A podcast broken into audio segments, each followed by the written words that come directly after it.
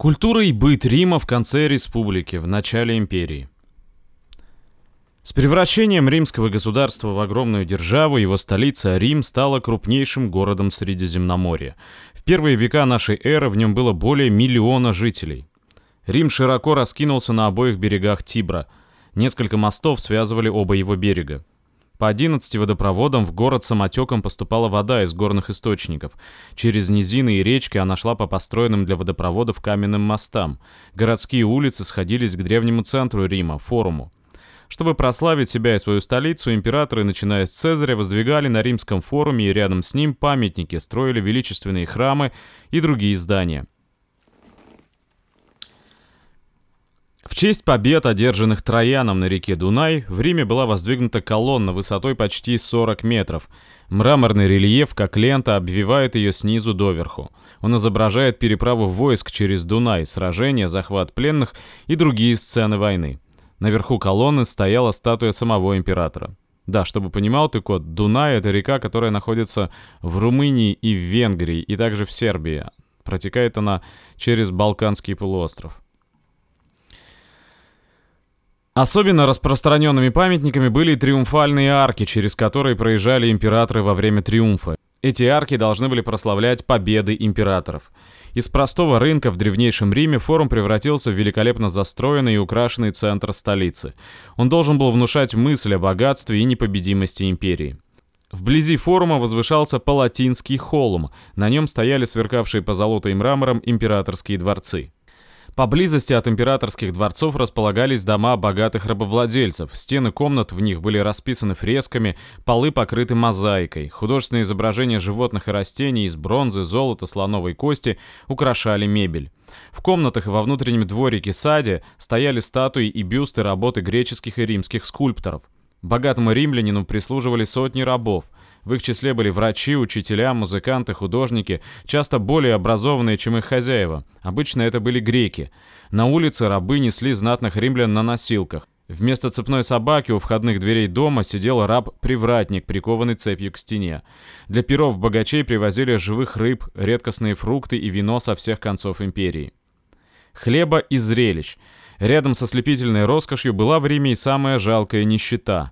Целые районы города были застроены пяти-шестиэтажными домами. Улочки были здесь очень узкими. В коморках, на чердаках, в подвалах домов ютились бедняки. Дома, плохо построенные, нередко обрушивались, еще чаще случались пожары. Жильцы гибли под обломками или в пламени. У многих бедняков не было никакого жилья, и они ночевали на улицах. Чтобы не допустить волнений и голодной бедноты, ей раздавали от имени императоров хлеб и мелкие деньги. В Риме не менее 200 тысяч человек получали бесплатно хлеб. По приказу императоров строились огромные термы, бани, имевшие бассейны с теплой и холодной водой, открытые для всех свободных людей. В термах римляне проводили нередко целые дни. При термах были залы для отдыха и библиотеки.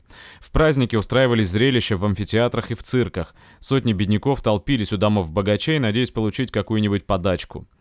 Римская беднота, развращенная вынужденным бездельем и подачками, отвыкшая от труда, не хотела работать.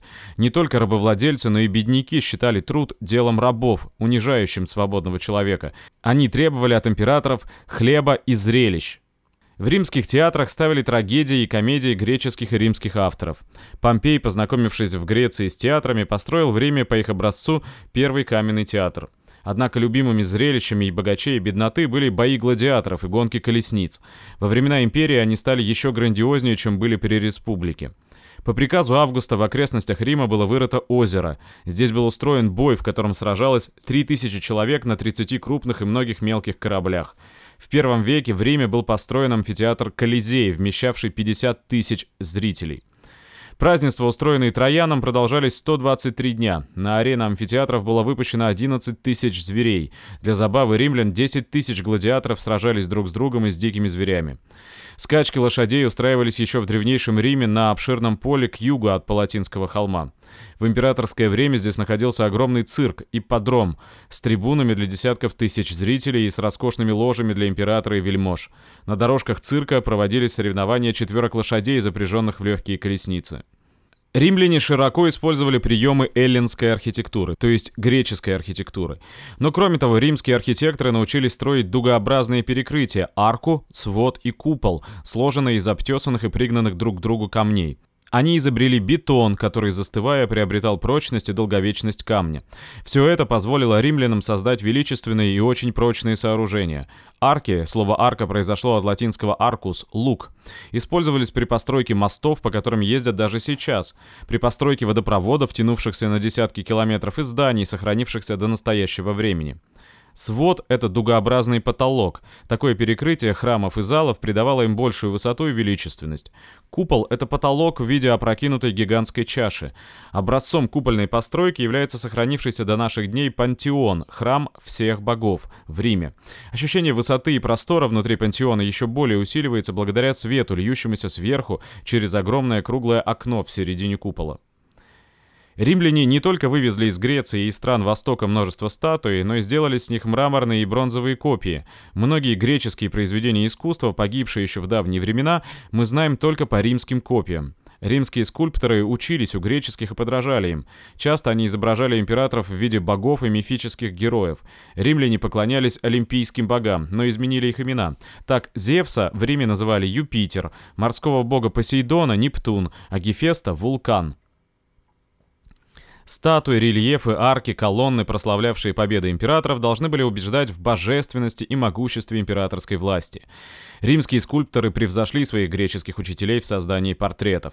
В Риме еще в далекой древности делали восковые маски с лиц умерших. Отсюда развилось искусство скульптурного портрета.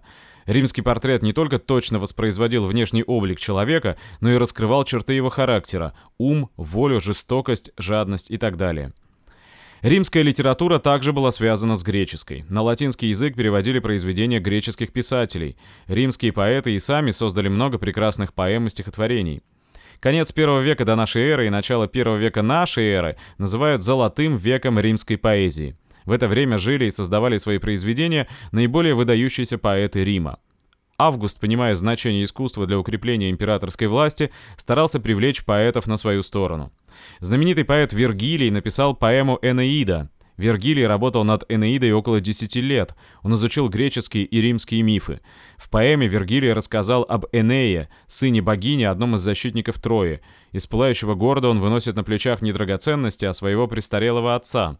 После необычайных приключений он поселяется в Италии. Эней спускается в подземное царство мертвых, чтобы встретиться с умершим отцом.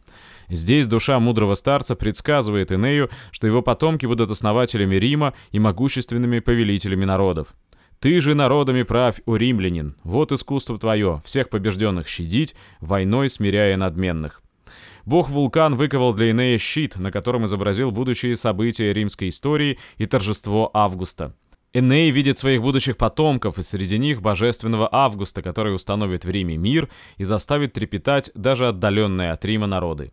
Энеида написана торжественным и звучным стихом. Вергилий прославлял в поэме мужество, верность долгу, уважение к старшим. Поэт искусно использовал религиозные верования и древние предания греков и римлян для возвеличивания империи и самого Августа. Великий римский ученый первого века до нашей эры Лукреций отрицал существование бессмертных богов. Он стремился научно объяснить происхождение мира, людей и всего созданного человеком. По мнению Лукреция, природа состоит из атомов. Соединяясь друг с другом, они образуют небесные тела, землю, живые существа, души людей. Он отрицал бессмертие души, умирающей вместе с телом. Очень живо Лукреция описал жизнь древнейших людей и их беспомощность перед окружающей природой. У кого от ужаса не спирает дыхание, когда молния опаляет страшным ударом землю, сокрушительной силой проносится ветер или содрогается земля.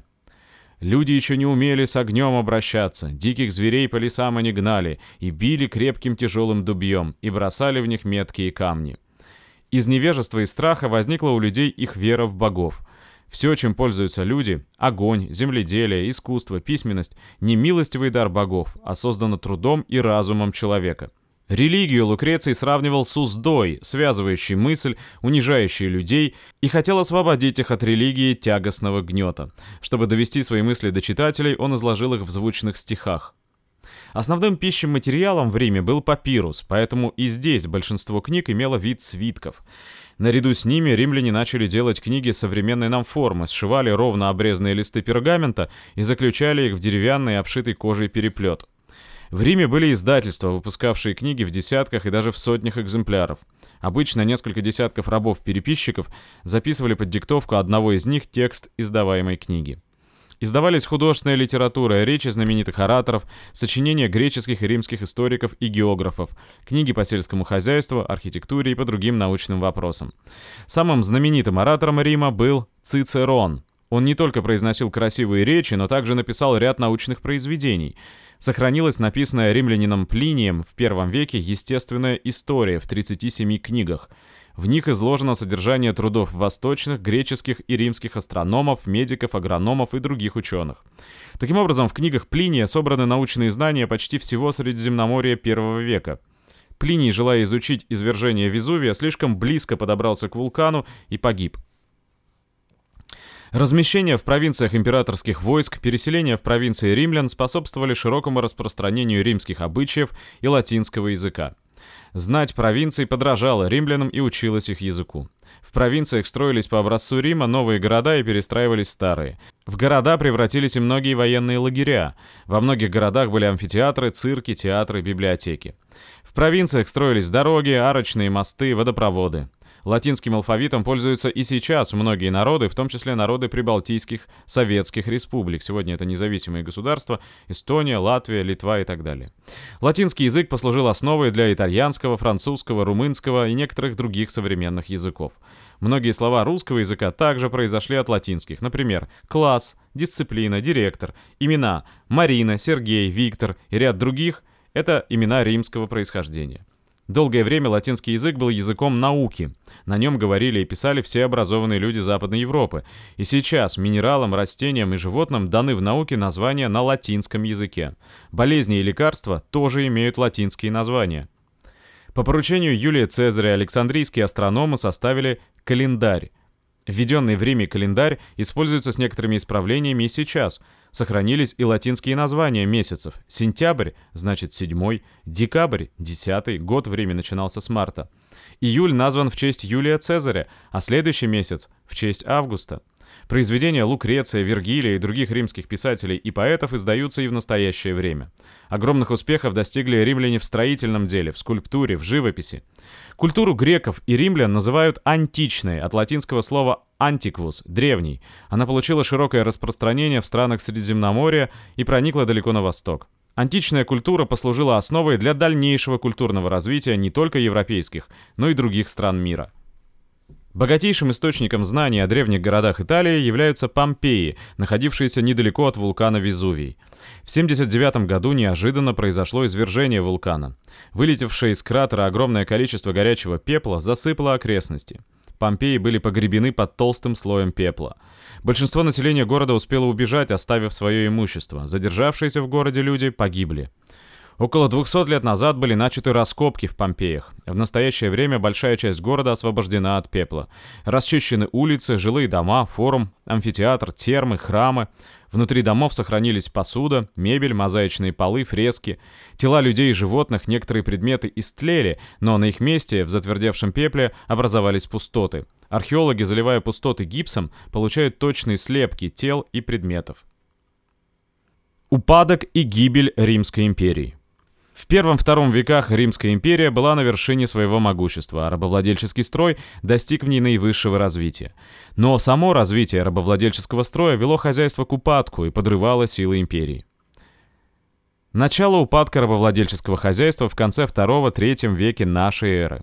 Как работали рабы? Рабу было безразлично, какой урожай принесет обрабатываемая им земля или сколько он добудет руды. Все равно он получал только скудную пищу и простую одежду. Ненавидя своих хозяев, рабы старались работать как можно хуже. Римский рабовладелец описал труд рабов. Рабы приносят полям величайший вред, пасут скот плохо, дурно пашут землю, не заботятся о том, чтобы семя хорошо всходило, сами крадут зерно и от других воров плохо его оберегают. Чтобы заставить рабов трудиться и не допускать их побегов, нужно было содержать многочисленных надсмотрщиков, сторожей, да и самому владельцу следить за рабами. Когда в наказание за плохую работу на раба надевали тяжелые оковы, то в них он двигался еще медленнее и работал еще хуже. Для ухода за виноградниками и садами нужны были рабы сообразительные и расторопные, а рабовладельцы боялись таких рабов. Тупость ближе к покорности, а живость ума к злодейству. Сколько рабов, столько врагов, говорили их хозяева. Развитие в Риме научных знаний позволило строить водяные мельницы, но для использования их было необходимо добросовестное и тщательное наблюдение за механизмом и плотиной, поэтому в большинстве имений рабы по-прежнему размалывали зерно ручными мельницами. Были изобретены сложный плуг с отвалом, переворачивающий пласты почвы, жатка, приводимая в движение быком, наборы садовых ножей, но рабам не доверяли ценных орудий труда, а давали для работы грубые серпы и старые тяжелые плуги. Поля, на которых крестьяне получали хороший урожай, постепенно становились бесплодными при обработке их рабами. Особенно плохо обстояло дело в больших имениях, где было много рабов, и рабовладелец не мог сам наблюдать за их трудом. Ныне поля возделывают скованные ноги, осужденные руки, клейменные лбы, а мы удивляемся, что плоды работы не те, писал римский ученый. В рудниках, на промыслах рабам также давали лишь самые простые и грубые орудия труда. Рабство задерживало развитие техники, вело сельское хозяйство к упадку. Это вело к сокращению торговли. Больше всего рабов было в Италии. Здесь и упадок хозяйства был особенно сильным. Труд рабов становился невыгодным для рабовладельцев. Некоторые рабовладельцы давали рабам небольшие участки земли, орудия труда и разрешали построить хижину и обзавестись землей. Их называли «рабы с хижинами». Такой раб должен был отдать своему хозяину определенную плату или часть продукта своего труда, а остальное, полученное на участке, принадлежало ему. Рабовладельцы надеялись, что рабы с хижинами будут работать лучше, не будут вредить хозяевам и убегать. В городах некоторым рабам позволяли заводить мелкие мастерские и лавочки. Часть своего заработка они должны были отдавать хозяину. Рабы, получившие участок земли или лавочку, оставались в полной власти своего хозяина. Колонны. Владельцы больших имений привлекали к обработке земли свободных бедняков, деля имения на мелкие участки и позволяя их арендовать. Мелких арендаторов земли называли в Риме колоннами. Колон отдавал владельцу земли арендную плату, а остальной продукт его труда принадлежал ему. Поэтому колон был заинтересован в том, чтобы собрать большой урожай. Он работал лучше, чем раб, берег скот и орудия труда. У бедняков обычно не было средств для того, чтобы завести свое хозяйство, и они были вынуждены брать в долг у землевладельцев орудия труда, скот и семена. Задолжав, колонны не могли уйти из имения и попадали в полную зависимость от хозяина. Хотя далеко не все бедняки соглашались стать арендаторами, число колоннов во втором-третьем веках нашей эры росло. Во многих крупных имениях, где раньше работали рабы, их постепенно заменили колонны. Отсюда, кстати говоря, по всей видимости, возникло и слово «колония» и «колонист», «колонизация». Узнаешь? Положение рабов и колонов оставалось очень тяжелым. Население провинции облагалось огромными налогами, поэтому в разных частях империи вспыхивали восстания. Нередко в них участвовали и рабы, и колоны, и городская беднота. Одно из крупнейших и упорнейших восстаний было в Галлии. Восставшие гордо называли себя багауды, борцы. Их пехоту составили земледельцы, а конницу — пастухи. Недалеко от современного Парижа багауды построили сильную крепость. По всей Галлии пылали усадьбы рабовладельцев. В самом Риме восстали ремесленники и рабы. Они укрепились на одном из городских холмов. Несколько легионов штурмовали укрепления этих восставших. Войска взяли холм, но понесли очень тяжелые потери. Одновременно с упадком хозяйства и восстаниями в Римской империи усилился натиск врагов на ее границы. Распад Римской империи в III веке нашей эры и объединение ее при императоре Диоклетиане. Во II-III веках усилился натиск варваров на границе империи. Особенно частыми и настойчивыми были нападения германцев, живших между Рейном и Эльбой территория современной Германии. Здесь, среди дремучих лесов и обширных болот, располагались родовые поселки германцев. Родичи совместно расчищали от леса поле для посева. Старейшины здесь отводили каждому из них на поле надел. Сеяли германцы ячмень и рожь. Истощив за 2-3 года почву, они расчищали новое поле. В лесу пасли скот. Ни виноградарства, ни садоводства германцы не знали.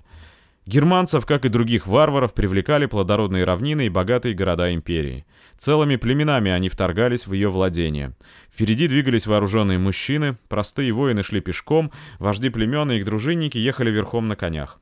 За мужчинами тянулись тяжелые, запряженные быками повозки. В них ехали женщины и дети. Пастухи гнали стада скота. Пока империя была могущественна, она сдерживала натиск германцев. Многих варваров римляне захватили в плен и обратили в рабство.